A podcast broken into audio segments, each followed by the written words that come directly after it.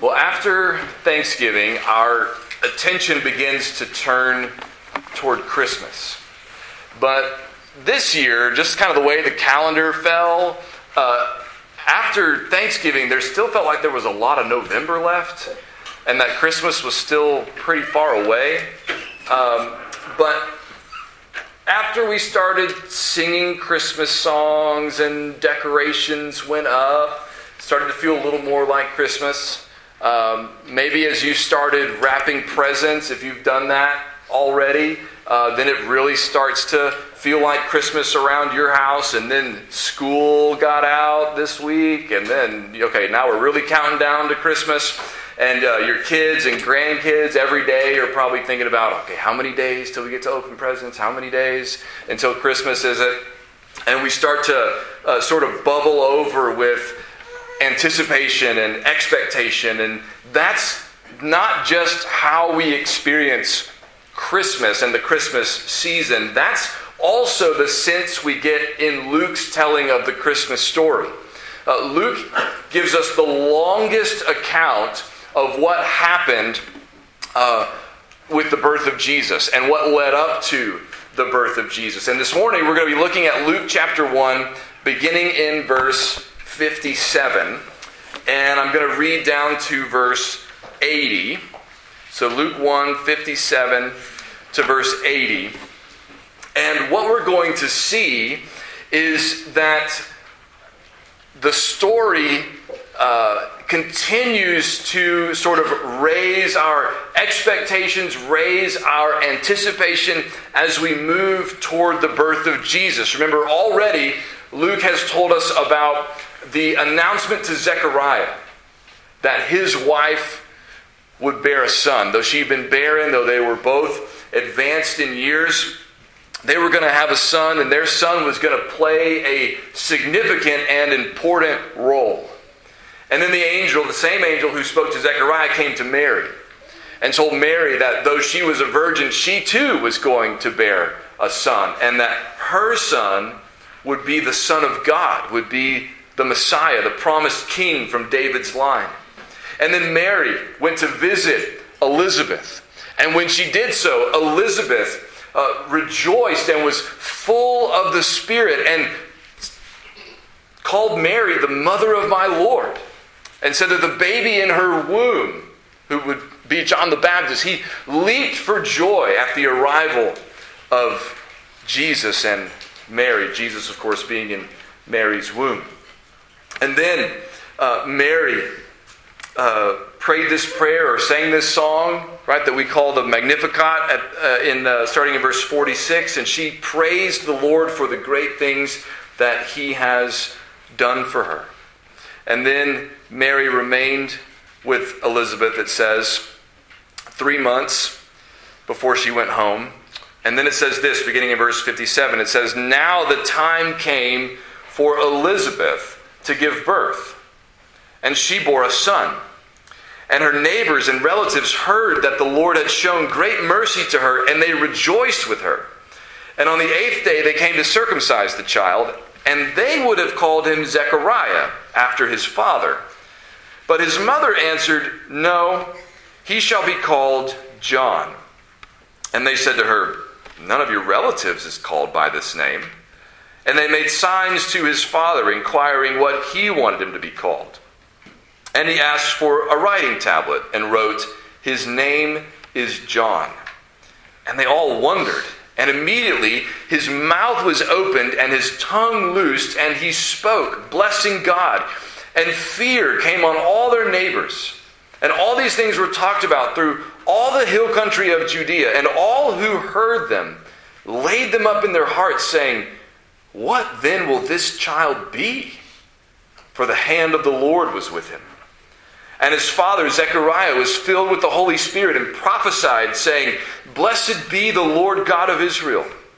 For he has visited and redeemed his people, and has raised up a horn of salvation for us in the house of his servant David, as he spoke by the mouth of his holy prophets from of old, that we should be saved from our enemies, and from the hand of all who hate us to show the mercy promised to our fathers, and to remember his holy covenant, the oath that he swore to our father Abraham, to grant us that we, being delivered from the hand of our enemies, might serve him without fear, in holiness and righteousness before him all our days.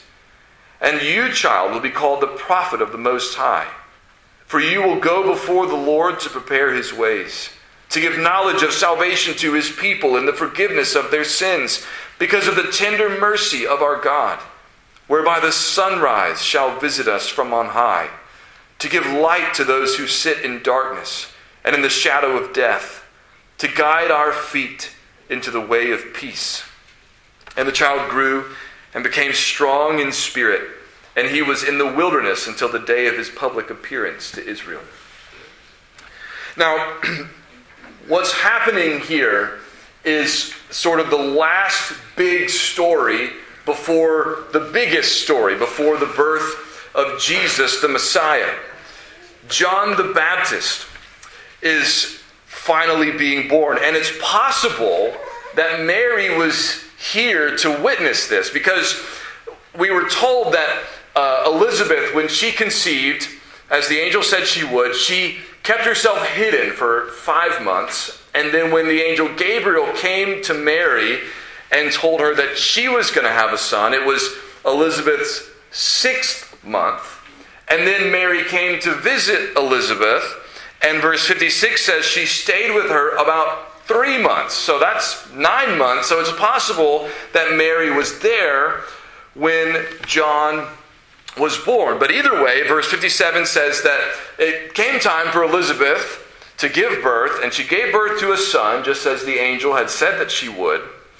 And her neighbors and relatives uh, heard about this. Verse 58 says uh, that the Lord had shown great mercy to her, and they rejoiced with her. I mean, this is the kind of story that everybody in the community hears about because Elizabeth has had no children. She's not been able to have children. She's long past the age when anybody would have expected her to have children. And now, all of a sudden, it seems, she has had a child. And according to the Old Testament law, a male child was supposed to be circumcised on the eighth day. That was part of God's covenant that he had made with his people. And so in verse 59, it says, On the eighth day they came to circumcise the child. That's what you did. And it says, And they, apparently meaning some of the community or relatives or whoever, they would have called him Zechariah after his father. Now, why they, you know, had a say in the naming of the child. I don't know, right? That's a little different than how uh, we maybe do it. But they, they wanted him to be called Zechariah. They were kind of putting in their two cents, maybe. And Elizabeth, the mother, said, No, no, no, no. No, he's going to be called John. Now, the angel had told Zechariah that they should call him John. But remember that Zechariah has not been able to speak since that time because he didn't believe what the angel said. Remember, he said, How can I know that this is actually going to happen? How can I know that my wife is actually going to have a son? And Gabriel essentially said, Well, I came from God's presence to tell you this.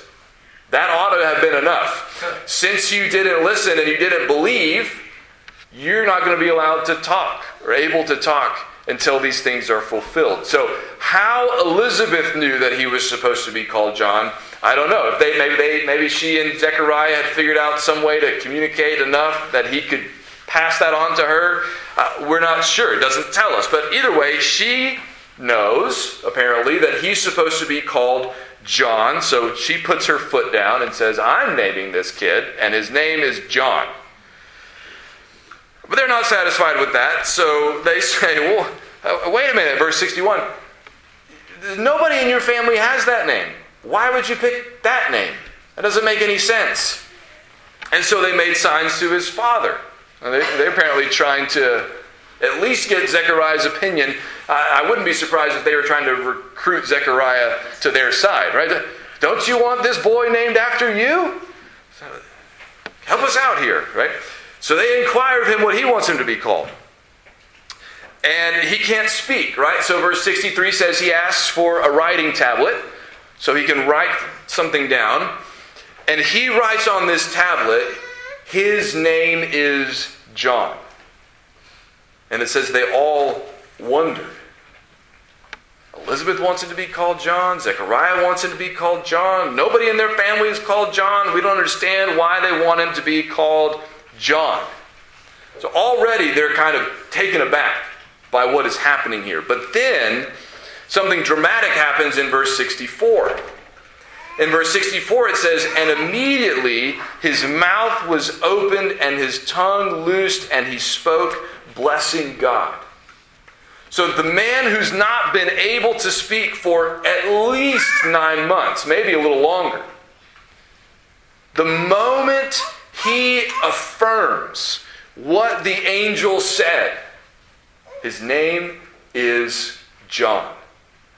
God opens his mouth, looses his tongue, so that finally he is allowed to speak. And the first thing Zechariah does is not complain about how hard it was not to be able to talk for the better part of a year. The first thing he does is bless God.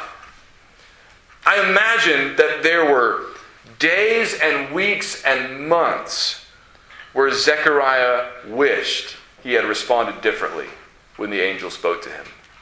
I, I imagine for months he was kicking himself that he did not believe what Zechariah said. God promised him a son. In answer to his prayers, what he dearly and desperately desired.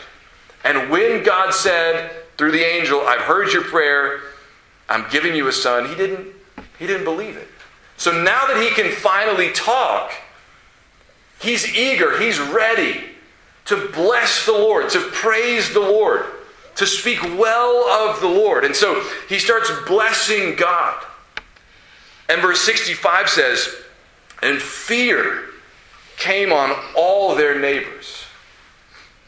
Now that might seem like a strange reaction at first, unless you think about it. Anytime something really clearly supernatural happens where you can see it, it's unsettling.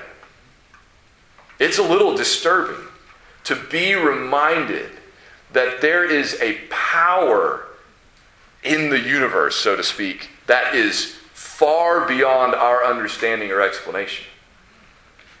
To see God so dramatically at work is a little bit scary. Because he's so much greater than us, so much more powerful than us. It reminds us how much we are at his mercy and how much we are not in control. So it's one thing to know somebody who is, uh, you know, sick and you're, you're praying for them, you're praying for God to heal them, and one day they go to the doctor, and the doctor says, We can't explain it, but the cancer is gone. We don't know. I mean, like, that's, that's dramatic. That's clearly an answer to prayer. That is a supernatural thing. But think about if you were with that person and they had a cancer you could see, some kind of tumor you could see on their body.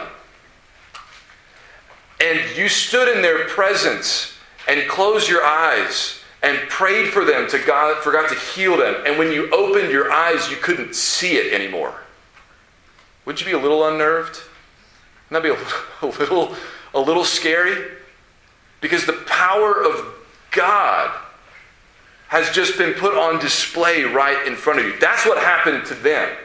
They've been around John for months, excuse me, uh, Zechariah for months, unable to speak. And all of a sudden, right there in front of them, his mouth is opened at the naming of his son, and he starts praising God. And people are scared by that. They're, they're unnerved and unsettled by that. And so, what it says happens next is that all these things were talked about through all the hill country of Judea. And all who heard them laid them up in their hearts, saying, What then will this child be?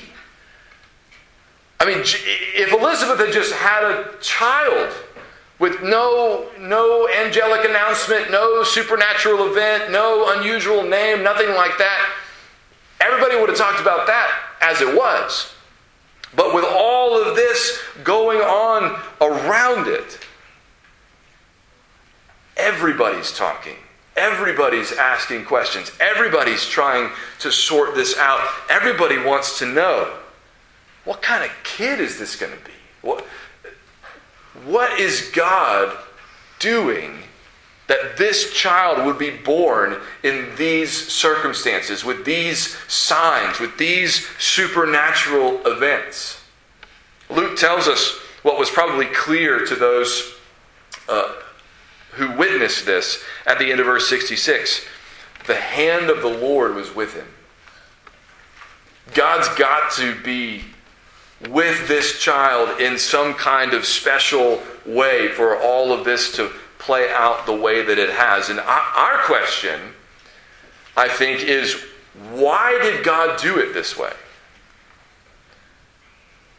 John the Baptist could have been John the Baptist without the angel telling Zechariah in advance about the birth. He could have been John the Baptist without his father being unable to speak for months and then all of a sudden being able to speak when he named his son.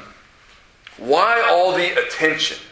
Why all the drama? Why all the, the supernatural bringing people's focus and attention on John such that from the moment when he's born, people are talking about what's going to happen with this kid? What, what is he going to do? What is, what is he going to grow up to be? Here's the reason why God did all this it's because his very purpose for sending John was to use John to draw people's attention to Jesus. And so the more people are thinking about John and looking at John and asking questions about John, the more people are going to be paying attention to John when John says, Behold the Lamb of God who takes away the sin of the world. John tells us himself in the Gospel of John, chapter 1, verse 31, he says, For this purpose I came baptizing with water, that he, talking about Jesus, might be revealed to Israel.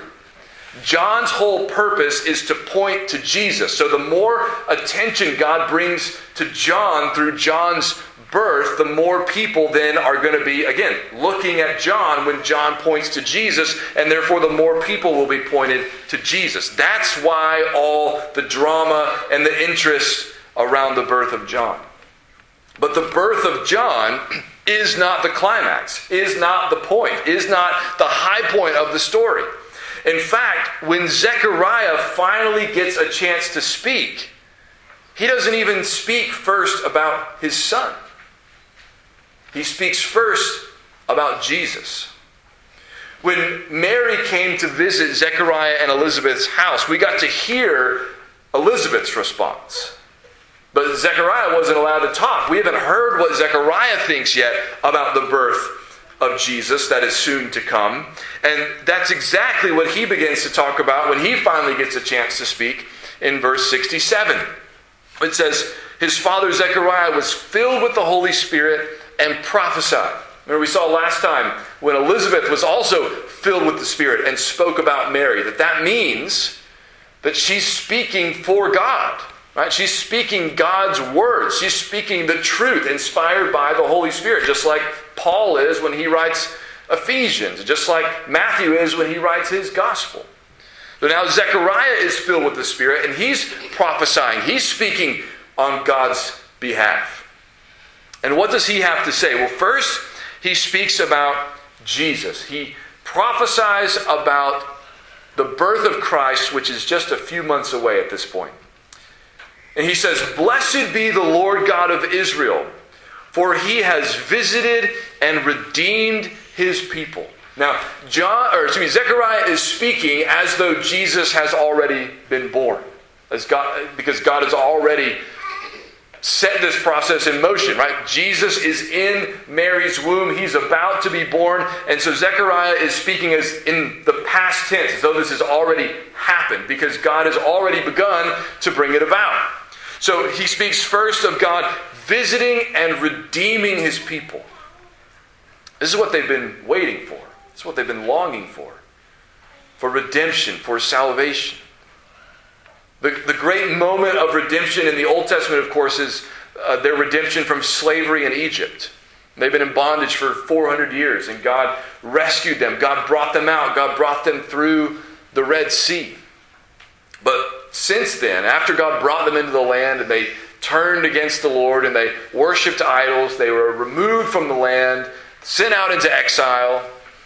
And when God allowed them to come back and rebuild the temple, things just never were like they had been before. And now, in this day, in Zechariah's day, they're living in the promised land, yes, but they're under the thumb of the Romans. There's Roman soldiers everywhere. There's a Roman governor who's in charge of their land. They're, they're nowhere near their glory days that they had under David and Solomon, but God had promised them a king who would come from David's line, who would sit on David's throne, who would establish peace and justice and righteousness, who would deliver them from their enemies. And Zechariah knows that those promises are finally being fulfilled. That God Himself has come among them, that God Himself is redeeming them. Verse 69, he says that God has raised up a horn of salvation for us in the house of His servant David. A horn, of course, representing strength, power, might. God has raised up a mighty salvation, a strong salvation for us. He's going to deliver us, He's going to rescue us. And He has raised up this salvation for us in David's house, from David's line, just like Isaiah prophesied. In fact, that's what He says next in verse 70 that God has done this as He spoke by the mouth of His holy prophets from of old. Zechariah is no doubt thinking of prophecies like the one we read earlier this morning from Isaiah 9. For unto us a child is born, unto us a son is given. Right? And he will sit upon the throne of David, and the government will be upon his shoulder. And of the increase of his government and of peace there will be no end. Before that, it said the people were rejoicing because the rod of their oppressor has been broken. God is rescuing them from their enemies. They thought, finally, God's going to rescue us from Rome. But Jesus came knowing that they had a greater oppressor than Rome. They had a greater enemy they needed deliverance from sin, death Satan.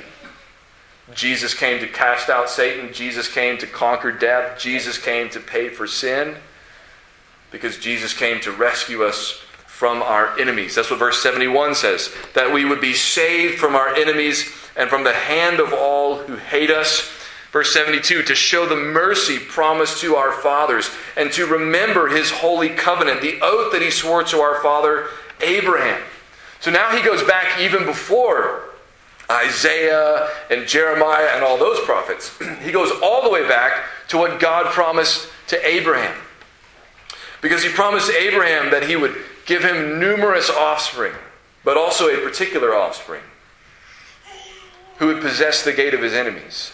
He, he promised Abraham that they would dwell in the land that God had promised them, the land of Canaan. And he promised Abraham that not only would he bless Abraham, but that through Abraham he would bless all the families of the earth. That's what he's doing now through the coming of Jesus. Jesus comes not just to rescue Israel from Rome, but to rescue Jews and Gentiles from their slavery to sin and from their fear of death by conquering Satan, who had the power of death. Jesus comes to rescue us from our enemies. He comes in fulfillment of God's promises to Abraham. He comes to save us and rescue us. Why? What is that salvation for? What is that deliverance for? Verse 74 and 75 that we, being delivered from the hand of our enemies, might serve him without fear, in holiness and righteousness before him all our days. We are saved and rescued and forgiven and set free, not so that we can do whatever we want, but so that we can freely serve the Lord, so that we can freely worship Him. This too goes back to the Exodus. Think about what happened in the Exodus. When Moses went to Pharaoh, he told Pharaoh, Let my people go. We remember that part, right? Let my people go. Why? that we may serve the Lord in the wilderness, that we can offer sacrifices and worship our God. Pharaoh says no. When Pharaoh finally lets them go after the final plague, and they're released from Egypt, and God leads them out in the pillar of cloud and the pillar of fire, and He leads them through the Red Sea on dry land, and then He brings that sea crashing down on their enemies who tried to oppress them, who had enslaved them, who pursued them, trying to bring them back into Egypt, and they see the Egyptian army dead on the shore of the Red Sea. What then do they do? They worship the Lord who's rescued them. Now they're free to serve him, to worship him. Now it's time to build the tabernacle. Now it's time to offer sacrifices. Now it's time to establish the priesthood so that we can worship the Lord in holiness. Zechariah says, that time is coming for us, where we can be delivered from our enemies so that we can rightly, truly, faithfully worship and serve the Lord. That's why he saves us. Finally, John, or excuse me, Zechariah, I'm going to get that right one time. Finally, Zechariah speaks about the birth of his son. And he ties the birth of his son to the birth of Jesus because the reason the birth of his son is so significant is because of what his role will be in relation to the birth of Christ. He says, verse 76, and you, child, talking about his own son now, you, child, will be called the prophet of the Most High. For you will go before the Lord to prepare his ways. John's purpose, John's calling, is to prepare the way for Jesus and to prepare the people to meet Jesus. And not only that, but verse 77 to give knowledge of salvation to his people in the forgiveness of their sins. John, you are going to be their teacher. You are going to be their instructor. You are going to be the one who tells them this is how your sins can be forgiven. This is how you can receive salvation. That's what he's teaching them when he says, Behold, the Lamb of God who takes away the sin of the world. He's saying, guys, we've been offering lambs as sacrifices for hundreds of years, for thousands of years. That's what God told us to do. But the lamb that can really and truly take away our sin, the sacrifice that can deal with our sin finally once for all, and not just ours, but the sins of the whole world, the sins of anybody who trusts in this sacrifice, in this lamb, he's here. That's him. Jesus of Nazareth. He prepares the people by calling them to repentance, by calling them to baptism, to signify that they're ready for the coming of the Lord, that they want to be cleansed from their sins. He points them to Jesus so that they might receive that forgiveness. And then he says, verse 78 and 79, that this is all, this is because of the tender mercy of our God. It's because God's merciful to us. Whereby the sunrise shall visit us from on high to give light to those who sit in darkness and in the shadow of death, to guide our feet into the way of peace. In other words, up until now, We've been sitting in darkness, like Isaiah talks about. The people who have been dwelling in darkness, on them a light shines. In the same way, he says, We've, we've been in the darkness, we've been in the shadow of death. But sunrise is here. The light has come. And not only is he coming to give light, he's coming to guide us, the end of verse 79, to guide our feet into the way of peace the way of peace with God, the way of peace with one another. Peace with God as our sins are forgiven and we are reconciled to God, whom we had made our enemy by rebelling against him. But despite our enmity against God, God showed mercy to us and sent his Son for us so that we could have peace with him through the forgiveness of our sins. And, and when God gives us forgiveness, he also reconciles us to one another, brings us together, establishes peace among all those who put their trust in the Lamb. This is the good news of Christmas. That is what not only Luke, but the whole Bible has been building up to peace, forgiveness, light, life, and joy for all those who look to the child born to Mary, the Son of God and Son of Man, who came to secure our salvation.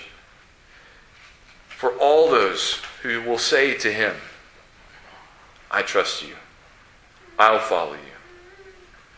May all of us hear and heed the words of Zechariah, not only about his own son, but about the Son of God. And with Zechariah, let us rejoice in the coming of our Savior, Jesus the Messiah. Let's pray.